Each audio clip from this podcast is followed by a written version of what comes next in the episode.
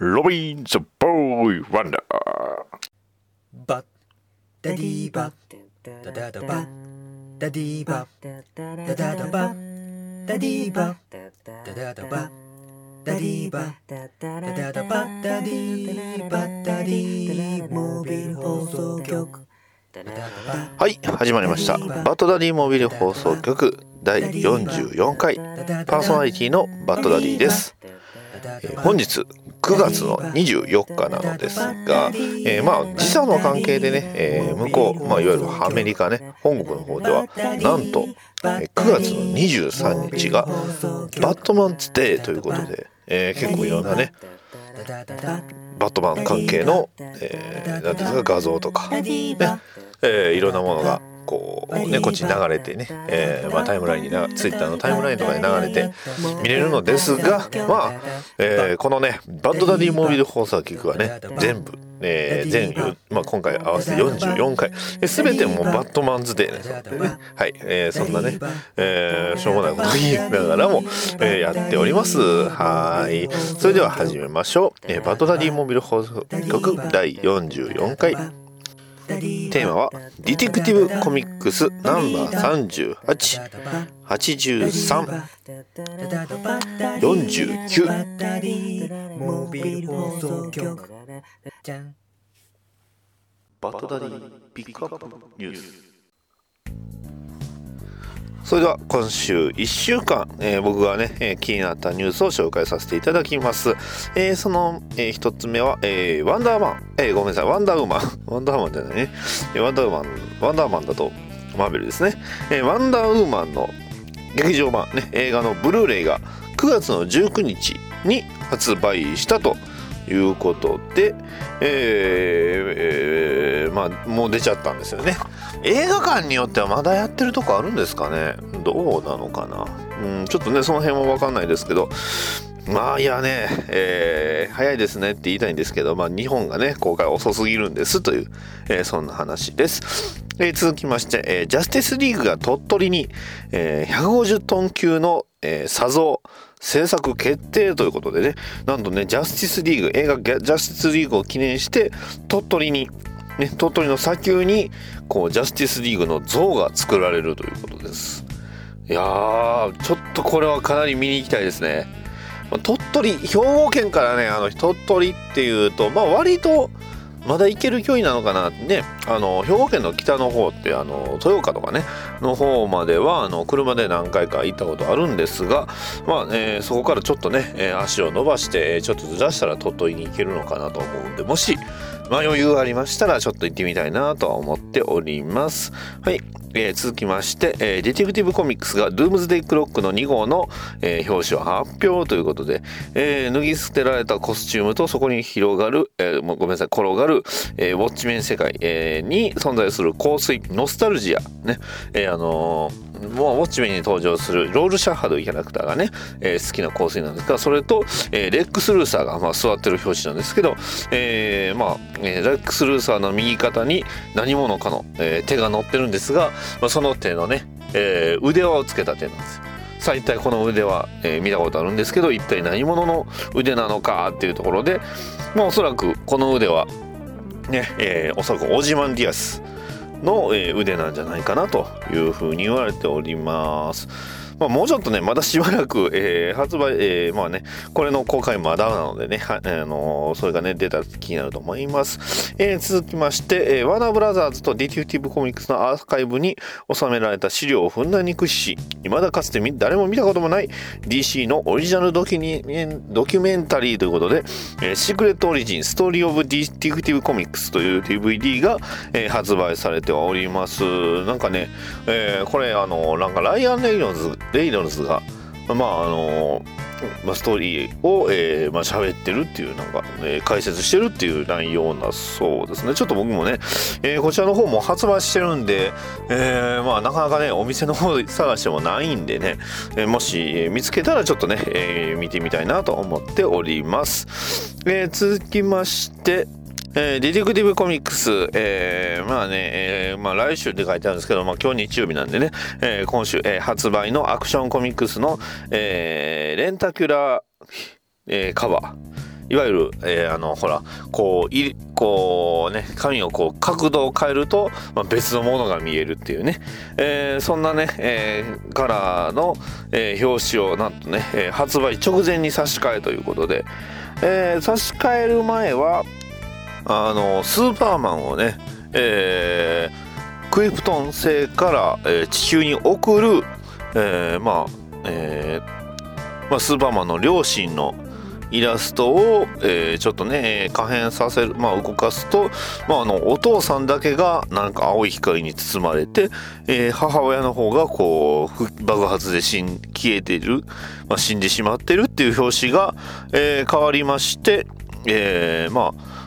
ほとんどね、内容、シチュエーション自体は一緒なんですけど、まあ、あの、赤ちゃんのスーパーマンを、その、送ろうとする二人の両親の映画、えー、あって、まあ、その、えー、スーパーマンの宇宙船がいなくなって、えー、またね、えー、お父さんの方だけが青い光に包まれて、えー、母親の方だけがこう爆発でし、えー、まあ、巻き込まれてるっていうんですけど、まあ、二人がこう手に手を取り合って、えー、まるで左右対称のように、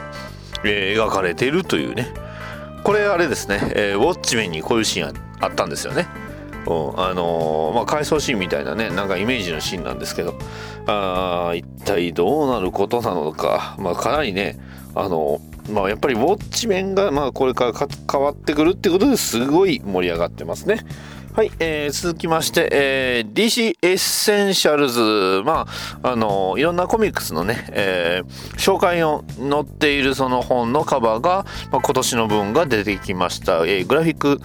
コミックス、えー、ノーベルス2018ということで、まあ来年出るんちゃいますかね。えー、またね、えー、まあスーパーマンとワンダーウーマンが、えー、DC ユニバースリバースを見て、えー、まあ、バットマンがなぜかウォッチメンを読んでると、まあ、あとフラッシュもね後ろから、えーまあ、ジャスティスリーグの面々がそれぞれ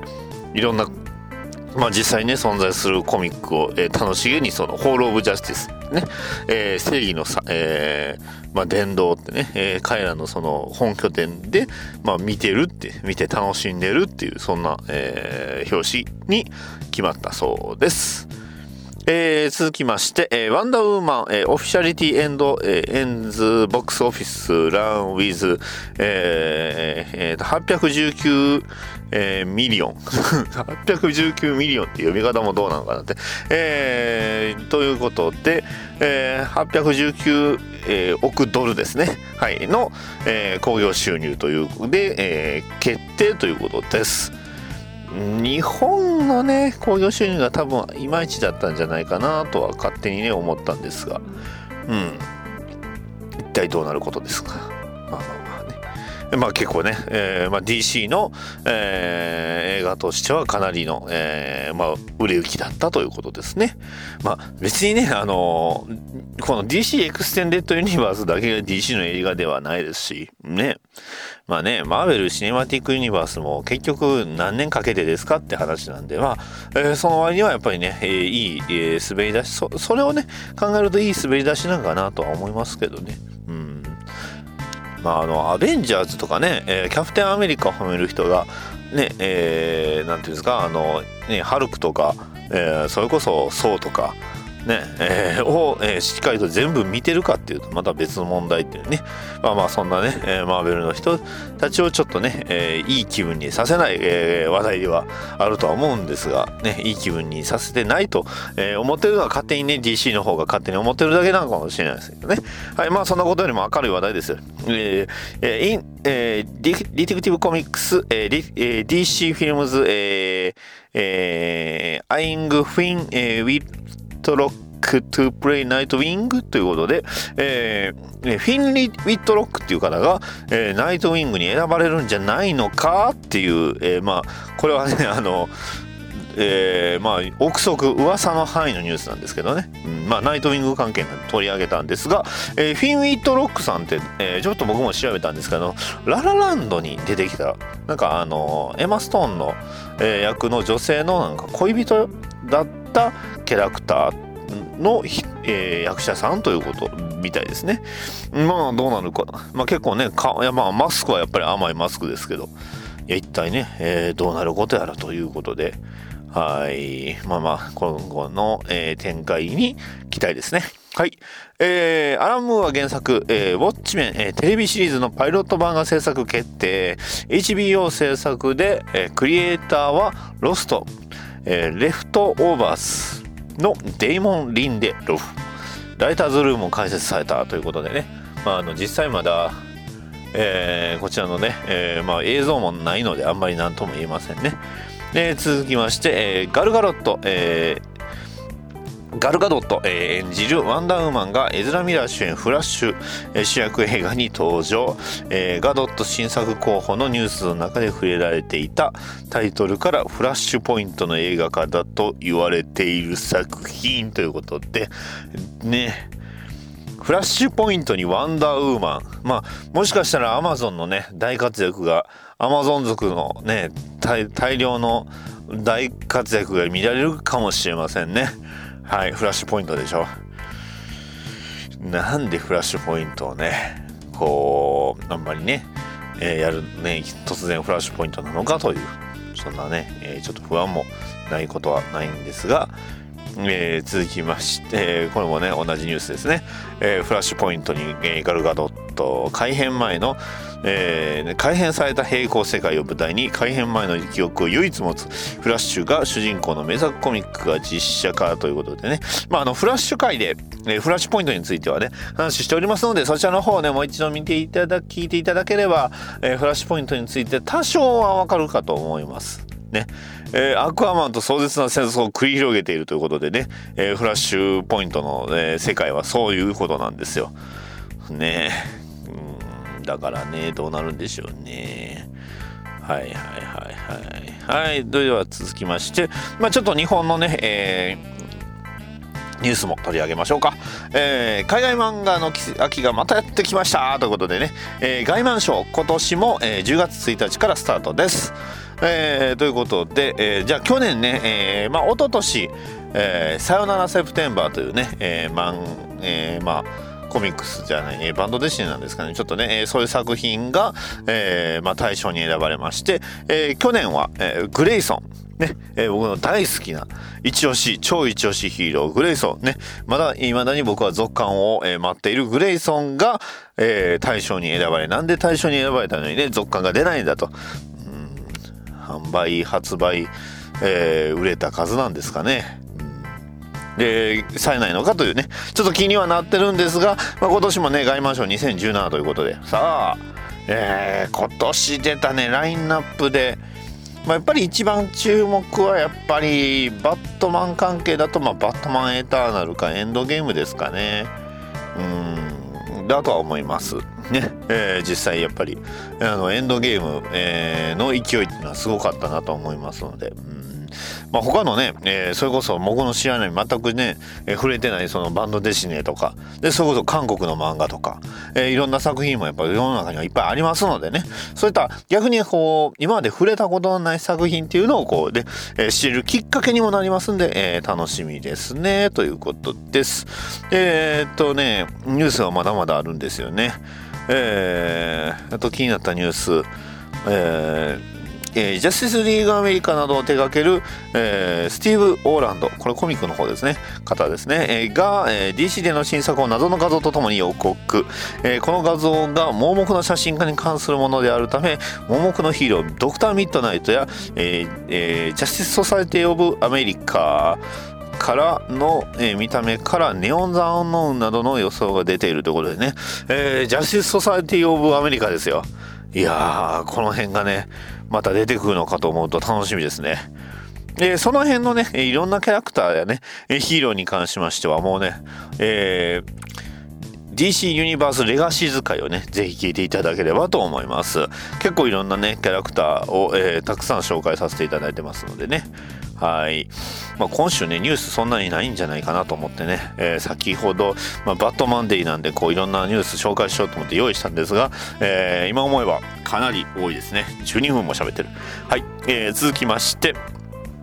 えー、A Special Message from Writer Geoff Johns about Doomsday Clock ということで、えー、ジェフ・ジョーンズがえーまあ、コミックのね、えーディえディティクティブコミック DC 社の、えージェフ・ジョーンズが、えー、 Doomsday Clock について、えーコメントを、えー残しております、えーバットマン対ロールシャッハみたいなマッシュアップじゃなくてウォッチメンの哲学とトーンで読者に考えてもらいたい作品だということで難しいですね、えーというね、えー突然のそんなねジェフ・ジョーンズのそのコメントで、まあ、それぞれ皆さん、えー困惑してるとは思います。一体どうなることやら。はい。えー続きまして、えーフリーダムファイターズザ・レイ、えーコミックコン、えー2017トレーラーということで、えー今年のアローバースは新アニメのフリーダムファイターズ、えーザ・レイとのクロスオーバーということではい。そうなんですよ。ナチスが勝利したアースで繰り広げられる、えーまあ、クロスオーバーが、えーあのね、アロバースで展開されるということで。フリーダムファイターズですよフリーダムファイターズ。これはねそうですね。そういえばはい、表紙が出ちゃったんですよね。で、で表紙があのかなりコミックス風の表紙が出ましてね、これがいいんですよね。えークライシス・オン・アース X ということでね、はい。ね、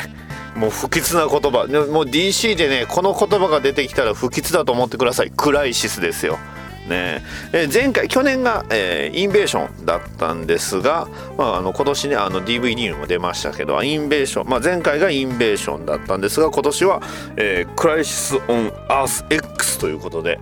ねえー非常に どういう内容になるのかね、えー今までのクライシスねコミックのクライシスなのかの関係なのかねどうなるんでしょうね。いいですよ。あの一番表紙にねこうまあそれぞれの、えーアローバースのヒーローたちと、えー右側に、えーなんかいろんな敵が、えー存在、まあ、出てきてこれあれですねスーパーガールがもしかしたらレッドさんのあのースーパーマンみたいに多分ねまあドイツのそのナチスのスーパーマンみたいなスーパーガールがスーパーガールみたいなキャラクターが出てくるんじゃないですかねで、えーグリーンアローのなんかこうね、えー反転存在で、えーフラッシュの反転存在ってそれ、えーリバースフラッシュやんっていうことなんですけどまあリバースフラッシュが出てますねでまだあのフードかぶって弓背負った男がまた下にいますしで一番下にはなんかね、えー男女がえーいるんですよね。これ誰なんでしょうね。うーん、非常に楽しみ。で、あの、それぞれのこう周りにね、えー昔のコミックスみたいにいろんなヒーローたち、登場ヒーローたちの顔が載ってるんですよね。えーザ・フラッシュ、ね、ファイヤーストーム、ね、えーヒートウェーブって、ヒートウェーブってこれ完全にただ、ただちょっとハゲたおっさんがこう乗ってるだけなんですよね。ヒートウェーブ。えーで、ザ・アトム。えーこれ誰だ？えザリって書いてますね。えーザターナじゃないですか。ちょっとわかんないですね。で、あとは、えーっと、ミラーフロストですかね。ちょっと画像が潰れてて。で、あと、バイブ、えーファイトキャナリー、えーまあ、ここからはね、えーテスえミスターテリフィック、えービクセン、あザ・レイ、ね、えスーパーガール、えーブラックキャナリー、はい。あ、やばい。えっと、ちょっとね、えーシーズン5か4か、ちょっと、えーシーズン4から5のちょっと今、僕はネタバレをね、ちらっと言ってしまいましたので、まあ、その辺はね、えーアロー追ってる方はごめんなさい。はい。そうなんですよね。えーで、グリーンアローワイルドドッグということで、はい。まあ、えー ちょっとね、えーこれはちょっとかなり楽しみな、えー作品になっているのではないでしょうか。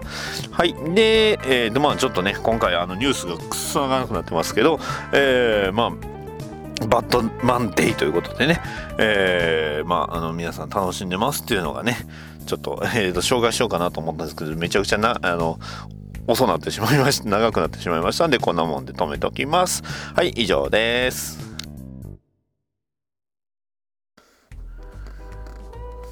はい、今回もディティクティブコミックス、まあ、あの、バットマンアンソロジーから、えー紹介させていただきます。はい。え前回の続きですね、えーディティクティブコミックスナンバー38、こちら1940年に、えー刊行ということで、えタイトルが、驚異の少年ロビン。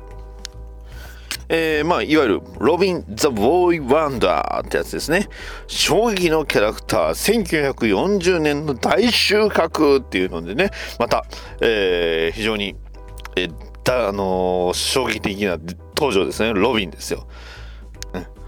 バットマン、えー、闇の夜に住む正義の騎士が犯罪との果てしなき戦いにあたってついに協力者を受け入れるというね、えー、伝説の始まりということですごい、えー、まあ、あの大々的にね、えー、紹介してるわけですが、まあえー、大都市近郊の新こと、えー、市街から始まるということで、えー、ヘイリーサーカスの花形フライング・デ・グレイソンズというね両親と息子のディック少年が空中ブランコの妙義を見せるということで、まあえーとまあ、少年ディック・グレイソンという少年が、まあ、いわゆる、えー、サーカスの花形のスクチュブランコの花形スターだったんですよね。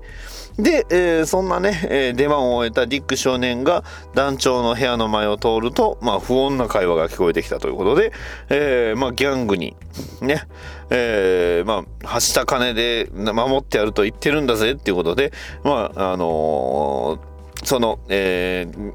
サーカス団の団長をギャングが、えー、まあ、あの、脅してるということですね。事故は怖いぜ。死にたくねえだろ大人になるんだぜってね。まあちょっとあの、その辺ちょっと盛りましたけど。はい。うん、かわいそうにな。かわいそうにな。サーカスに事故はつきものだぜっていうことで。はい。で、えー、そんな夜にバットマンことブルース・ウェインも、えー、その、えー、サーカスを見に来てたということで。で、えー、フライング・グレイスディディック・グレイソン君が地上に降り立った一方で、不敵なるグレイソン夫妻はトリプルスピンに挑みますということで、えー、まあ、やるんですが、突然ロープが切れたということです。で、そのロープが切れたことにより、2人の、えー、両親、まあ、両親を失ったグレイソンは、まあ、悲しみに、ね、えー、崩れるわけですよ。ね。そしてその様子を見ていた、まあ、ブルース・ウェインということで。で、えー、そんな、えー、まあ、えー、事故のあった、事故というか事件ですね。えー、サーカス団に、まあ、ギャングがね、えー、金を出すって、団員を守るために金を出すっていうことで、えー、屈するわけですよね。はい。ただ、えー、そのね、様子を聞いていた、えー、グレイソン君が、えー、警察に行くぞということで、えー、警察にそのね、えー、ギャングを突き出そうとするわけですが、そこに現れたのはバットマン。ね。私はバットマン。奴らはロープに酸を注いで事故を引き起こした。殺人犯だが、警察への通報は無駄だ。私と来たまえっていうことでね、えー、ここであの未成年の少年を、えー、自分の車にね、えー、招き入れるわけですよね。で、そのね、えー、ギャングの元にねずっこに牛耳られている。警察に通報しても口を封じられて終わりだ。私のところに身を隠せということで、まあ、えー、うまいことね、えー、少年を、えー、手に入れたバットマン。はい。ちょっとね、あの、非常に、あの、うがったね、え、見方で、え、解説しておりますが、そんなバットマンのは、まあ、自分の境遇を思い、少年に共感して事情を打ち明けるんです。私の両親も犯罪者に殺害された。だからこうして犯罪と戦っているんだ。で、ディック・グレイソンはね、えー、正義感が強いです。なら僕も一緒に働きたい。鍛えてよ。えー、バットマンは困惑したが、少年の真摯な瞳を見て腹を固めたと。確かに、我々は同類と言っていいようだ。君を鍛えた相棒にしよう。ただし、手おくが楽ではないぞ。覚悟の上だ。ということで、その夜、二人の戦士は永遠の誓いを交わしたということでね、えー、我ら二人は力を合わせて犯罪と腐敗に立ち向かい、決して正義の道から外れてはならない、誓えるかということで、なんか赤いろうそくの前で、えー、先制するバットマンとディック・グレイソンと。そして、えー、訓練が始まるっていうことで、もうすでにこの時点であの、なんかね、バットマン、ブルース・ウェインという正体を表したのか、えー、一コ一コマ目でね、上半身裸になって、えー、まあ、あの、ディック・グレイソンの訓練を見守るわけですよね。えー、軽技、ね、ボクシング、ね、えー、柔術、ね、えー、なんかその時点でもうディック・グレイソンがあの生足を出した謎のね、えー、トレーニングウェアを着せられてるんですが、かくて運命に導かれたディック・グレイソンは、現代のロビン・フット、驚異の少年ロビンとなったのだということで、えー、割とね、えー、2、3コマで、えー、訓練が終了しております。はい。まあそしてね、えー、ついに、ねえー激しい訓鍛錬と勉学に、えー没頭して数ヶ月の後に、えーその町に戻って、えーやり残したことをする。まずは新聞販売の仕事に就くんだというね、えーまず、えー作戦が始まるわけですよ。ね、翌日新興市街の、え新興市街っていう言い方してるんですね、えー街頭に薄汚い新聞売りの少年が加わったということで、えーまあいわゆるね、えーまあまずはおとりですよ。ね。新聞売りは毎週稼ぎの3分の1を払うしか決まりだぜっていうことで、えーまあギャングの、まあ、末端がね、えーえーリック・グレイソンを脅すわけですよ。ね、払う払うよって。ね。明日集金食うと言っていた。よしそのまま怯えたふりをして油断させておけ。次はってね、えーここでもパイプを吹かすブルース・ウェイン。ね。はい時代ですよね。はい。金を出してもらおうか。ああ払うからぶたないでよ。金代出す金さえ出せば何もしやしねえ。バットマンに言われた通り後をつけようということでね、えーお金を一旦払って、まあ、後をつけるわけですよそして、えーそのねえー謎めいた家に入ってくるこうギャングねその、ね、中にはそのズッコというね、えー非常に悪徳な、えー、丸々と超えたおっさんがおるわけですよ。ね。えー今週の上がりですって言ってね、お金を出しても、足りん、いいか、払わん店が何軒もある。肉屋に仕立て屋に洗濯屋だ。いいか、奴らを放っておくと、他の奴らにも舐められる。いいか、新聞売りや屋台みたいなこう、小商いも見逃すなよ。払わんやつは見せしめだ。いいか、明日の夜から始めろ。っていうことで、えー指示を出すわけです。はい。で、えーまあ、あの、仕立て屋でね、えーに脅しをかけるわけですよ。ずっこのギャングが。ただ、えーそれをね、やっている二人組の後ろから、おしゃべりが過ぎるなっていうことで、バットマンが現れるわけですね。うん。ね、えーボスのズッコにバットマンに邪魔されたと。ではさらば。ということで、ね、いわゆるそのズッコにバットマンの存在を、えーアピールするわけですよね。いやーいい長い楽しい展開になってきましたよ。ね。うん。でね、えー、ズッコの仕切る秘密カジオにもね、お邪魔するよ皆さんとか言ってね、バットマンが、ね、遊びあい、遊びたいなら付き合おうって言って急にね、えーカジノに乱入して大暴れですよ。えーカジノのルーレット台を持ち上げて、ルーレット台はこう使うのが一番さって言いながらね、えーギャングたちにぶつけるわけです。すごいですね。えー、バットマンはサイクロンのように違法カジノを荒らし回るって、なんかここのバットマンはすごいキレッキレなんですよね。すごい大立ち回りをね、大暴れしてると。いうことでね、えー混乱の中、客は散らばった現金に殺到するっていうことで、で、そしてバットマンです。お邪魔したらさらば、さらばだ諸君っていうことでね、一体何がしたかったんかよくわかんないですよね。えーただそんなね行為をしてまあいわゆるズッコをすごくねズッコにバットマンっていうのを、えーアピールするわけですよね。はい、で洗濯屋の前でも、ねえスロットマシンを経営してる店,、えー店にもあのバットマンが斧でスロットマシンをねバットマンが来たと言えって言いながらこう斧で破壊してますね。はい、でまああのズッコをね、えー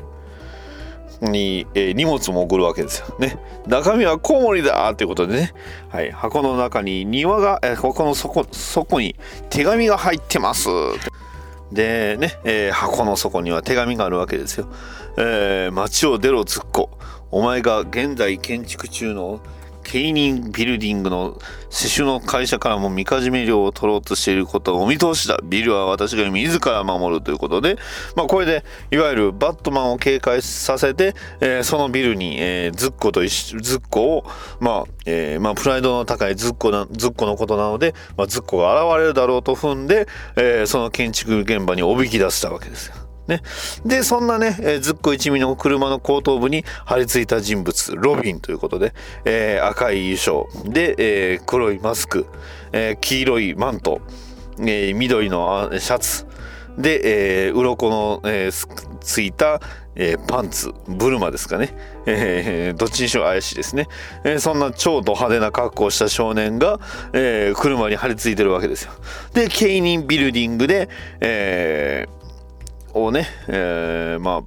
そこでねバットマンを迎え撃つズッコね、えーそんなズッコたちをね、えーバットマンの指示を聞かずに強襲する、えー脅威の少年ロビン。ね、ロビン・ザ・ボーイ・ワンダーですよね。はい。で、えーまあ、ズッコたちを、の、えーまあ、部下を次々と倒していくわけです。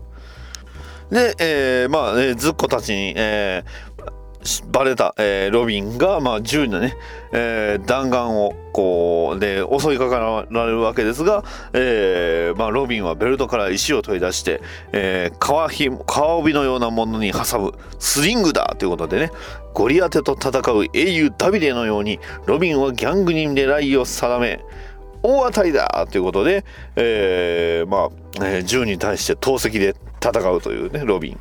で、えー驚るべき、驚くべき跳躍と名人芸のロ,、えーロープ技で命知らずの若者は銃を構えた圧巻どもに激突した。な、まだも子供なのにということで、まあそんなね、ギャングたち相手に八面六臂の大活躍を、あのーまあ見せるロビンですよ。ね、えバットマン直伝の柔術を使って勇敢な少年は数と力で勝るギャングを次々と倒していくが突然足を滑らせた大ピンチ。それでも驚異の少年は、えー抜群の反射神経で鉄骨に捕まったものってあの建設中のビルなんでね本当あの鉄筋の鉄骨しかないんですよね。めちゃめちゃ足場悪いと。ね、えーただ、えーそこに迫るギャング。でもロビンは慌てない鉄骨を軸に体を振って、えー足を、えー敵を足場から蹴り落としたということです。えーまあ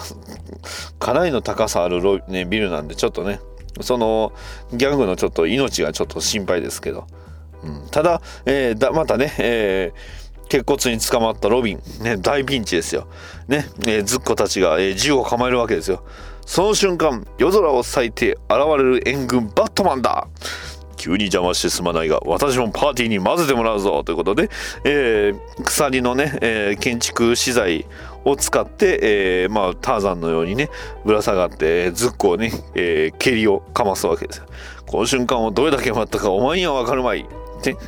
ね、えーズッコの、えー部下も含めて、えー急にねズッコの部下が逃げ出すんですけどズッコの部下ブレイドの体に、えーロープが巻きつきということで、えー多分これはあのあれですねあのディック・グレイソンのね両親を、えー殺害した男ですよね。はい。ちなみにこのコマなぜかあのコマにねそれぞれあの番号を振ってるんですよね。おそらくこれあの予備順読む順番をこう書いてくれてるのかなと思いますけど。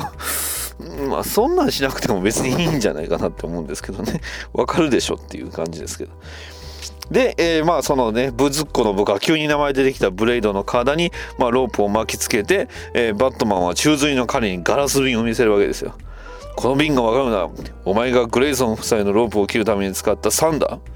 告白書にサインしなければお前のロープをこの3で切るっていうことで 恐ろしいね。あのえー脅迫ですよね。ブレイドは告白書にサインした。全部ズッコの差し金だ。誓って間違いないってね。ズッコはね畜生め裏切ったなって。ね。えーまあそれはそうですわな。自分の命がやっぱ大事ですよ。ね。えーで怒り狂ったズッコが口を割った部下を足場から突き落としたと。えー今、えー死ねえって。で、その瞬間をもちろんロビンは撮影してたわけですよね。で、えー必要な証拠は揃った。ロビンにカメラを持たせて撮影させたのさ。たった今、お前が部下を突き落とした瞬間を、この写真と告白書を知事に渡せば、お前は電気椅子に座ることになるということで、えーおそらくこの時点のアメリカの、まあ、刑罰の中に、えー電気椅子があったんじゃないかなとは思いますよね。はい。で、えーね、えー数日後に、えーズッコが殺人で有罪、ね、知事は市政の浄化を約束ということで、えーまあ、あの一見落着ですよ。ね。さて、リック、ご両親の敵を撃った。サーカス暮らしに戻りたいかねブルース・ウェインが言うわけです。ね。いや、両親も犯罪と戦う僕を誇りに思ってくれてるだろうし、何より冒険が好きになったよ。もうすごい、もうあれですね、えー非常に危険な思想ですね。はい。なら相棒として尋ねるが、あの工事現場で私の到着を待たずに一人で戦いを始めたのはなぜだねと聞くわけですよ。で、えーディックが言うわけですよ。楽しみを逃がしたくなかったからさ、次の事件が待ち遠しくて今からうずうずするよ。あれですね、えー非常に好戦的ですね。えで、最後のコマね。スリル、スリル、またスリル。それがバットマンと驚異の少年ロビンの物語なのだ。ということでね、えー、まあ、バットマンと、バットマンと、えー、ロビンのね、えー、笑顔で締めるということで、綺麗に終わりましたね。はい。はい。そういうわけでね、え、まあ、ロビンが、え、まあ、初登場、え、した回ということです。え、で、まあ、いわゆるその、なんていうんですか、えー、騎士にはエスクワイア、ね、重騎士が、シャーロック・ホームズにはワトソンがいる。ということで、えー、まあ、バットマンの冒険にはディック・グレイソンというロビンというね、サイドキックが、えー、生まれたという、え、そんな話です。でまあ、えー、それでね1969年まで、えー、全てのエピソードに、えー、ロビンが登場しますと。まあ、バットマンとずっと一緒なんですよね。えー、ただ、えー、その後にあのハドソン大学に入ったディックが学業とティーンタイタンズの指揮を両立させつつ、バットガールことバーバラ・ゴードンとも心を共にするということで、そんな活動をやっておったんですが、まあ、バットマンとのコラボレーションに支障をきたしてしまうと。で、バットマンはバットマンで地球を巡りながら、タリア・アルグールや、えー、シルバー・セントクラウド、キャット・ウーマンらと恋をし、第二の青春を謳歌していたということです。そんな過去があったんですね。はい。そして1984年、えー、 Tales of the Teen Titans 誌のナンバー44において、えー、マーブ・ウルフマンと、えー、ジョージ、えー、ペレスの手によってディック・グレイソンがコスチュームと名前を変えてナイト・ウィングになることが決まりましたということです。で、そのタイミングで、えー、前後したタイミングでそのバットマンやディティクティブ・コミックスの、えー、連載の方ではあのバットブルースが新たな孤児を受け入れたということで、えー、1983年、えー、バットマンナンバー366でで、えー、新ロビンとなるジェイソン・トッドが、えー、まあ、ここで加入したということです。もともとね、あの、ディック、最初はあの、ディックと同じく、サーカスの軽業師という設定だったんですが、えー、1987年には、えー、まあ、あ飛行少年、ね、いわゆるちょっとチンビラみたいな、えー、設定に変えられたということです。そして、えー、そのまま、えー、ジェイソン・トッドが、えー、ジョーカーに殺されまして、えー、ティム・ドレイクが、えー、1989年のイヤー3という、えー、シリーズに、えー、登場した、えー、ティム・ドレイクがロビンになりました。で、えー、1993年から2009年にかけてはロビンが独立したシリーズになりまして、えー、まあ、えー、2006年に、えー、サン・オブ・バットマンということで、えー、ブルースとタリアの息子ダミアン・ウィンが登場したという、えー、そんなね、え、ロビンの歴史になっておりますということです。はい。えー、それではね、えー、まあこんなね、えー、リック・グレイソンの大活躍も、えー、さることながら、まあね、えー、バットマン、えー、ロビン、そしてね、えー、ブルース・ウェイン、リック・グレイソンと来ましたら、えー、バットマンの中で、えー、これ欠かせてはいけないキャラクターとしてもう一人いますよね。執事のアルフレッドです。えー、この執事のアルフレッド、えー、初登場は、えー、1943年バットマンナンバー16です。ね、えー、バットマン氏のナンバー16で、えー、登場しております。えー、ね、えー、この執事なんですけど、アルフレッド太鼓腹です。結構ね、あのー、あの、大きいね、体がね、かんあのめちゃくちゃでっかいおっさんです。太ってます。なんですよね。はい。えー、皆さんのね、えー、おそらく聞いている方でアルフレッドっていうといろんなイメージあると思います。それぞれのね、えー、映画のイメージあると思うんですが、まあ、コミックの方では総じてやっぱり、あの、ね、えー、マスター、えー、ちょびひげというか、ちょっとね、えー、ちょびひげがつい、ちょびひげっていうんですかね、ちょっと紐、えー、細いひげがついていて、えー、かなり細身でね、えー、頭の毛の、あのない、えー、まあ、紳士っていう、そんな、えー、イギリス紳士っていうね、えー、そんな、あのデザインだとは、えー、僕の中でもはね、え、そうなんですが、まあ、割とね、現行に近いデザインが、まあ、印象に残ってたり、まあ、それこそね、え、バットマン V スーパーマンのあの超かっこいいアルフレッドですよ。あのジェレミー・アイアンズのね演じたあのアルフレッドですよ。あのアルフレッドがね、まあ確かにめちゃくちゃかっこよかったですよね。覚えてますか？いろんなシーン。ね。えー、あのー、ま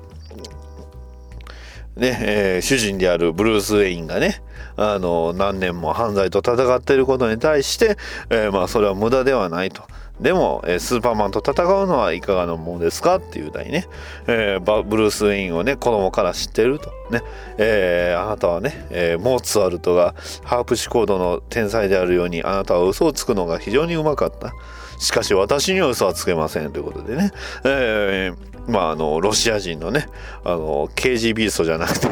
えーそっちはあのヒーロあのヴィラン名の方ですですけどね、えーまああのロシア人のキャラクターが、えーねえーまあ、あの核核をねレックスは核をあの持ってるんじゃないかと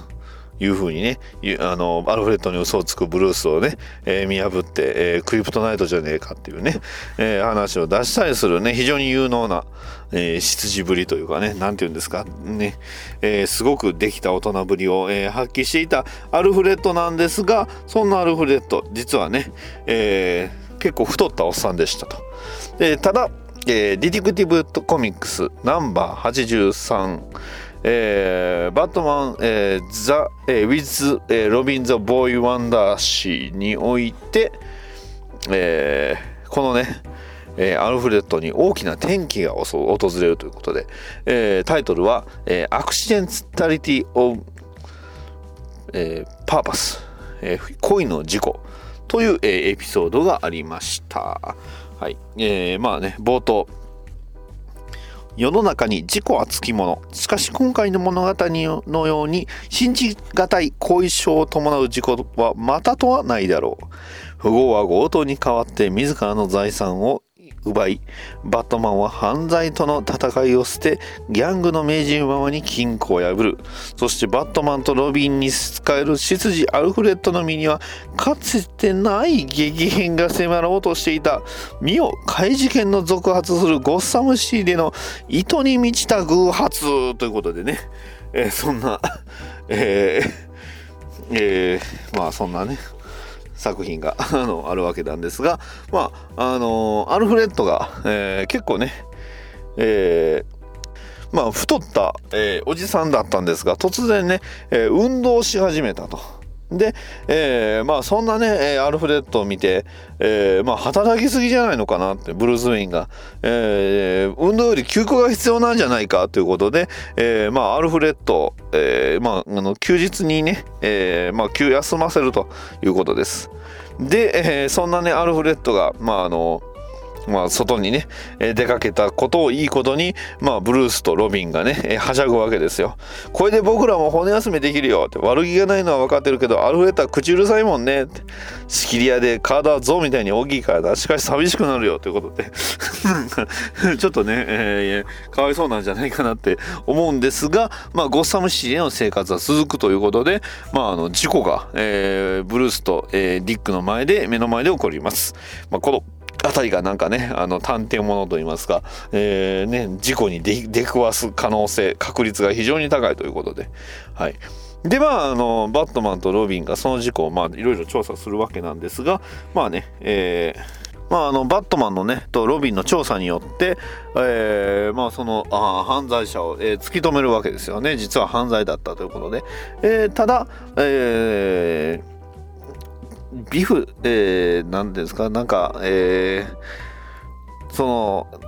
犯罪者の人がね、えー開発した麻酔、特殊な麻酔薬により、えー催眠状態にね、えーバットマン、バットマンを、えーまあ、バットマンをなんか、ちょっとね、えー前後しました。えーバットマンを後ろからね、えーなんと、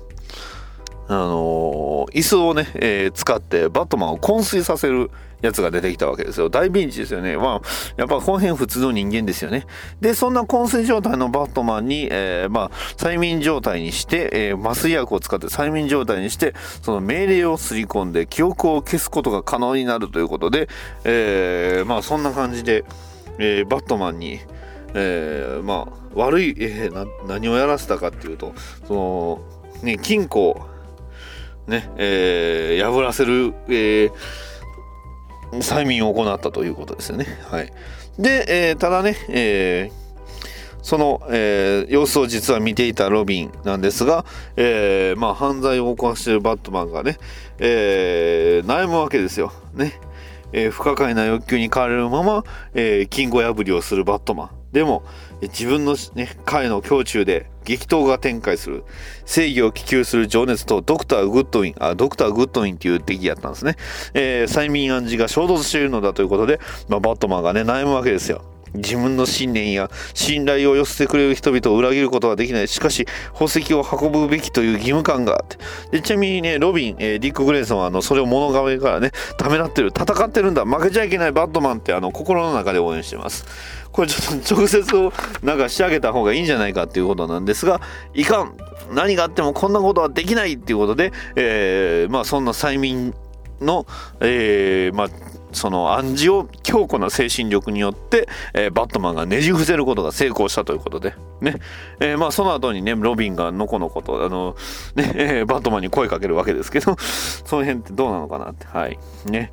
でまああのいろいろありまして、まあ、簡単に言うとね、えバットマンの意志力ってすごいねっていうところとえー、バットマンとね、えー、ロビンをことあるごとに、えー、まあ、あの見張っていた謎の人物がね、え実はちょこちょこ出てきたんですが、えその謎の人物が、えまあえー、屋根の、ね、ギャングたちにね、えー、銃を、まあ、バットマンたちに銃を突きつけるギャングたちを、えー、屋根の上から強襲するわけですよ。えー、まあその時に言ってるセリフが、こんな時にまたまた大失敗って言ってるわけです。なんたる偶然私が敵を倒したね、えー、ハゲ頭で、えー、体が細身の、えー、紳士が、えー、出てくるわけですよ。で、えー、まあそのね、えー、ドクターなんなんちゃらですね、えー、忘れましたけど、を捕まえて、えー、まあバットマンがね、あなたには何と理由を言えばいいかと。ね、えー、そしてその執事、えー、執事言っちゃったけど、えー、紳士が言うわけです。お気遣いは無用です。私はただ、えー、執事兼運転手としてお二方のお姿をお見かけしてお力になりたい。そして休暇の最後小さな冒険で飾ろうと思っていただけでして、ということなんですよね。あなた方が、えー、去られた後に、警察を呼んでこちらの連中を引き渡しておきます。ウェイ様。いや、そのバットマンということで、えー、バットマンの正体を知ってるのはアルフレッドしかいないのに、はい、そう。その正体ね、えー、細身の紳士の正体は実はアルフレッドだったんですよね。休暇の間に運動や農作業その他の行為で体重を起こし、えー、落とし体型を引き締めたということでね。で、まあね、えーまあ、バットマン、えー、ブルース・ウェインのその行いに対して、えー、まあ、自分のね、不節制を悔い、えー、まあ、病んで、えー、一流の旦那様にお仕えするには、我が身に優雅さが欠けているということが気になったということで、そして、えー、減量したと。はい。で、えー、サウナやね、えー、走ってね、えーラ、ランニング、そしてね、力をつけるために、えー、丸太を切って、はい。斧を持って丸太を切って、はいねそこで、えー、まああの羊アルフレッドがね、えー、まあ誰から見てもこう羊っていうような優雅な羊を、えー、ここで誕生させたというねアルフレッドライジングの話だったんですよね。はい、そしてね、えー、訓練方法の中に木を斧で切るというシーンがあるんですよね。まあアルフレッドの階層の一コマなんですけどはいさてはいここでね、えー、出てくるわけですよ。この今日のできるね、アルフレッドのシーン、えー、緑色の服を着ています。はい。ほらほらほら、えー、ね、これをお聞きのバットマン V スーパーマンがね、非常に大好きな方は、もしかしたら気づくかもしれません。そうです。そうなんです。バットマン V スーパーマンのね、アルフレッドのあのワンシーンですよ。ね。昨日斧で切った後にね、えー、自分の館に帰るけれどある、えー、バットマンというかブルース・ウェインがね、えー、朝になっても帰ってきてないってはいなんとねザック・スナイダー監督はここのこのシーンだけを切り取って実はね、え、フィルムに収めていたというシーンがあったんですよね。まあ全然ね、目的全然違いますけどね。そう。ね、えー、なんであの時にね、気を切ってああいうシーンがあったかっていうと、アルフレッドのオリジンにね、えー、アルフレッドがこの姿になったオリジンに、えー、気をね、気で、斧で切るっていうシーンがあったっていうね。いやこのコマを見た時鳥肌が立ちましたね。はい。えー、ちなみに、えー、あそういうシーンがあるんだ。じゃあちょっとね、このラジオも聞いたし、えー、見ようと思って、えー、思っている方はご注意あれ。はい。このシーン、ちなみに、えー映画の方では、えー流れておりません。えーバットマン V アル、えースーパーマン、えーアルティメットエディション、いわゆる、まあ、ディレクサーターズカットといいますか、えーボツになったシーンに存在するはずなんです。ね。あれ？と思って。うん。あのーまあ、もしかしたらね、ちょっとね、僕の、えーけあのーまあ、あの見間違いでもしかしたらね映画のもう本編の方にあったああったシーンだったかな。多分ねあの見覚えがねほとんどないんでおそらく、うん、まあそれでもねあのあのジミジジェレミー・アイアンズがねまああの俳優さんがねめちゃくちゃかっこよかったんでね覚えてたんですけど。はい。まああのディレクターズカットを見るのが一番いいです。はい。そうです。まあ、もうディレクターズカット、アルティメットエディション買ってくださいっていう、ね、話なんですけど、見てくださいって話なんですけどね。はい。まあ、そんなね、えーことなんですよね。だからね、あの、バットマン V スーパーマンは意味不明だと思われるシーンがたくさんあるんですが、実はそのシーンはコミックスのこの一部分、コミックスのこの一部分を、えーまあ、オマージュ。ね、したりしてるんだよっていうのが多々多々含まれているというかもうそれをねそれだけで99%そうこう構成されてる映画です。映画というか映像作品ですのでね。はい。あのその辺がねやっぱり普通のねあのコミックスファン以外にはまあ全く理解はできないということなのでまあそんなね、えーバットマン V スーパーマン会はねいつか非常に特別な時にね、えーやろうと思っておりますのでそちらの方はねお楽しみくださいということです。はい、えーまあそんな感じです。はいじゃあね、えーもう一つ、えー紹介させていただきます、えー世紀の大スクープという、えーあのーこえーまあ、エピソードでして、まああのーバットマンの、えーナンバー49にと、えー登場したキャラクターなんですけど、えーフォトジャーナリストのビッキー・ビールというキャラクターが紹介しております。まあ、いわゆるバットマンにとってね、スーパーマンにおけるロイス・レインみたいな、えー役割の女性ですよね。赤毛の女性です。えーバットマンの正体発見のお膳立てをするということで、あのー映画版の、えーバットマン、に出てきましたよね。あのーキム、えーベイシンガーっていうね女,、えー女優さんが、えービッキー・ビールを、えー演じられていて、えーまあ、バットマンことね、えーブルース・ウェインとロマンスを繰り広げるんであれはね、えーまあちょっとね、えーそんな、えーキャラクターが、えーいたというねそのキャラクターがまあ活躍するエピソードとして、まあ、バットマン、えーとバットマン、えーナンバー49、えー1948年のね、えー世紀の大スクープという、まあ、表紙がね、えービッキー・ベイルが、えー写真家ビッキー・ベイルがね1枚の写真を、えー見てびっくりしてるわけですよ。ね、えー裸でねあまああのなんかボディービルダーみたいな格好をしてる、えーブルース・ウェインと、えーバットマンの写真を見比べて、まあ、驚いているという。ね、えーそんな、エピソード、まあ、いわゆるそのバットマンのシークレット、ねえーまあ、バットマンとしてのそのシークレットアイデンティティが、えービッキー・ベールによって剥がされてしまうのかという、えーまあエピソードですよね。まあ、ちなみに、えーまだこの時のあのアルフレッドはまだ体がね、えー大きいアルフレッドなのでね、えーまあ、ちょっととぼけた感じなんですが、えーバットマンとして戦う緊張から解放されている間、ブルース・ウィンにはロマンスを楽しむ権利があるということでね。はい。まあそんなね、えーえーブルース・ウィンと、えービッキー・ベイルですよ。で、えーそこにね、えー突然童話、不思議の国のアイスから抜け出したかのような異様な人物が乱入してきたということで、マット・ハッターというね、えーヴィランが登場するわけです。まあそうなんですよね。えーまあ今ではね、割とメジャーなヴィラン、バット・ハッター、どこがメジャーやね。はい。えーマット・ハッター、えー結構割と割と初めの方から出てきた、えーヴィランなんですよね。で、そのバット・ハッターがね、えーまあ船で、えー優雅にね、ヨットクラブでくつろいでいるブルース・ウェインを、えーからこう強盗をねしようとしてるわけなんですが、えーまあその時は軟弱な富豪の演技を続けなければならないのでマット・ハッターが去った瞬間にバットマンがまああのマット・ハッターを強襲すると。でその様子をね、えービッキー・ベイルが写真を撮るという感じですよね。はい。で、まあ、あの、バットマンの写真を撮ったビッキー・ベイルが、えー写真雑誌の編集部で、まあ、あの、バットマンの写真を撮ったから、えーこれはもう大人気になる、売れるっていうことで、えービッキー・ベイルがよりバットマンを追いつ追い続けることになるわけです。で、まあ、あの、バットマンがね、えーマット・ハッターとの戦いの間にちょっと顔に傷を負ってしまったと。ね、えまあ、急にね、えーバットマンの顔の右顎のところにあの絆創膏みたいなのが、えーあからさまに貼られてるんですよね。はい。で、えーまあ、まあ、バットマンと、バットマンはね、えーブルース・ウィンとバットマンというその2つを、えー使い分けて、えービッキー・ベイルと、えーまあ、関わっていくわけですよ。ねえーちなみにあの、バットモービルが出てくるんですけど、結構なね、デザインですね。あの、ちょっと、なんていうんですか、1940年、50年ぐらいのデザインの、えーちょっとね、花の、花というか、あの、えーボンネットが非常に細長い車なんですけどその先っぽにあのコウモリの顔だけがついてるっていうバットマン、えーバットモービルですよね。はい。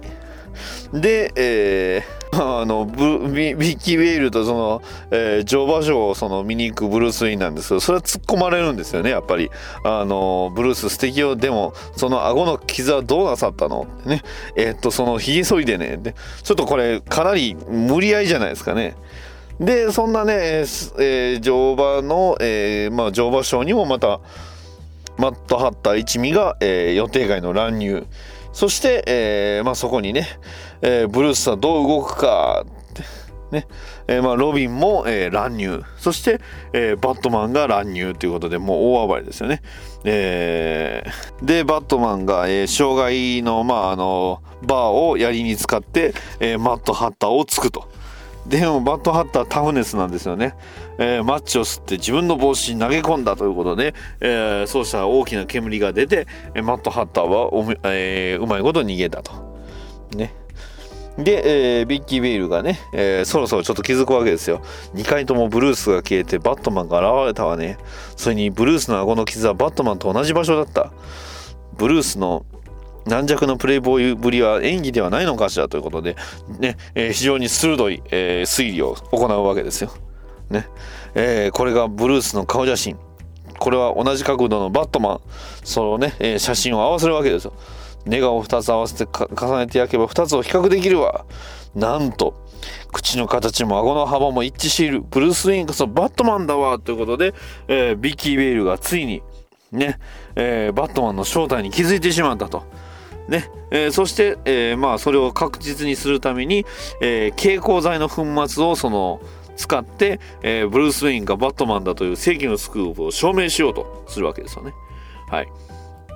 で、え警視え警察の、え本部でバットマンと出会うわけですよ。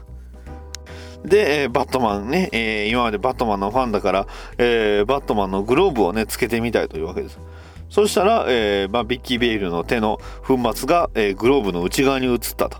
次にバットマンがグローブをつければ彼の右手に粉末がつく。ね。で、えーブルース・ウェインとバットマンっていうのが証拠になるということをね。えーまあ、あの、それをね、えー証明しようとするわけですよ。で、まあ、なんやかんやって、あのーえまあ、マット・ハッターはあのバットマンに倒されるわけですよ。ね。えーまあ、あっさりとね。で、えーまあ、あのーまたね、ブルース・ウェインが、えー花束を持ってビッキー・ベールに会いに行くわけですよ。で、えー突然ビッキー・ベールが、えー明かりを消してく、えー部屋は暗闇に包まれたと。ね、暗いね、落ち着くよ。誤解しないで、あなたの右手を見たいだけよ。光ってる？それなら左手も同様さ。あのーグローブをつけたのは片方だけだったんですよね。えーつまりその片方だけが光っていれば、ブルースイコールバットマンっていうのが、えー証明されるんですが、えーのーなぜか両手が光ってると。で、えーブルースがね、えービッキー・ベイルにプレゼントした花束も光ってるわけですよ。その肌は特製でね、暗くなると光る除光剤の粉末が振りかけてあるのさ。花束の粉末が飛んできた僕の手にも映ったんだな。というわけで、えーその証明をね、えーまあ打破したわけです。ね。えーまああの実はね、えーグローブを外して、えーまああの顕微鏡のね、えー操作のためにグローブを外して、えーまあえー暗い部屋で作業してたら、えーブラックライトで手が光るのに気づいたということで、えー正体を守るために、えー光る花束を使ったということです。今回はこうして彼女の追求を交わしただけだが、次はいつ会おうかな。ね。今回は出し抜かれたけど、ミスター・ブルース・ウィン、次こそは見てなさい。という確定。両者の頭脳戦は続きそうな様相だ。バットマンは次回も勝利を収めることができるのだろうか。ということで終わってるんですよね。まああの顎の形が一緒とかその辺は全く解決されてないんで何とも言えないんですけどね、うん、まあそんなね、えー、バットマンに登場する。まあバットマン以外のさまざまなね、えー、特殊な人物、ね、えー、ロビン、ね、ロビンことディック・グレイソン、えー、アルフレッド、そして、えー、ビッキー・ベイルというのが、まあ、これまで、えーまあ、今回紹介させていただきましたが、えー、そんなキャラクターたち、魅力的なキャラクターたちが、えー、このね、バットマン氏の方では、様々と大冒険を繰り広げておりましたという、えー、話になっておりました。以上です。お便りのコーナー。はいそれではお便りのコーナーです。ハッシュ BDMH でいただいたお便りを紹介させていただきます。えー、それではまず、えー、ともはさんからいただきました。ありがとうございます。ここ1ヶ月ほど聞けていなかったのですが、過去4回分を一気に拝聴しました。第42回でナイト・オブ・ザ・モンスターメンの話題が出ていましたが、急にストレンジが出てきたのはバットマン氏と繋がっていたからなんですね、といただきました。ありがとうございます。そうなんです。えー、ともはさんはあのバットウーマンを、えー、非常に大好きということで、えー、追いかけておりますので、えー、リティクティブコミックス誌ではねもうほぼ主役がもうバットウーマンということで非常に楽しんでおられるかと思うんですがまあね、えー、バットウーマン誌もありますし、えー、バットウーマン今ね、えー、非常に熱いんですがそうなんです、えー、ナイト・オブ・ザ・モンスターメンはい、えー、ストレンジがね、えー、すごいボスみたいに出てきたんですが、まあ、実はバットマン誌からのつながりでストレンジが、えー、出てきたということで逆に言うと、えー、あそこでね、えー、 I Am Gotham でバ、えー、ストレンジ出しちゃった。からにはね、えー、 Night of the Monster Men もしっかりとね、えー、翻訳してほしいなと思ってるわけですよね。はい、続きまして、えー、ニュー52の翻訳にバットウーマンは登場しているのかという案件ですが、えー、私が知ってる限りはバットマンエターナルにちょっと出たのと、ダークナイト姿なき恐怖にも一瞬出たぐらいですね。ニュー52の時はバットマンと距離があったのでなかなか出番がということなんですよね。まあ、なんていうんですか、あのー、結構ね、あのーバトウーマンってどっちかというとこうオカルト的なあの敵が多い、まあ、ヴィランが多いということなんで、まあ、あんまりね、えー、バットマンの翻訳、まあ、翻訳のバットマンっていうとどうしてもあのジョーカーやねえーまあ、犯罪との戦いっていうのにすごい週で、えーまあ、あのクローズアップされてる部分が多いので、まあ、それもあるのかなと思いますね。はい、えー、えー、ともはさんまたもう一件いただいております。リランチ前だとバットマンインコーポレイテッドにも登場しています。こちらは結構出番がありますということです。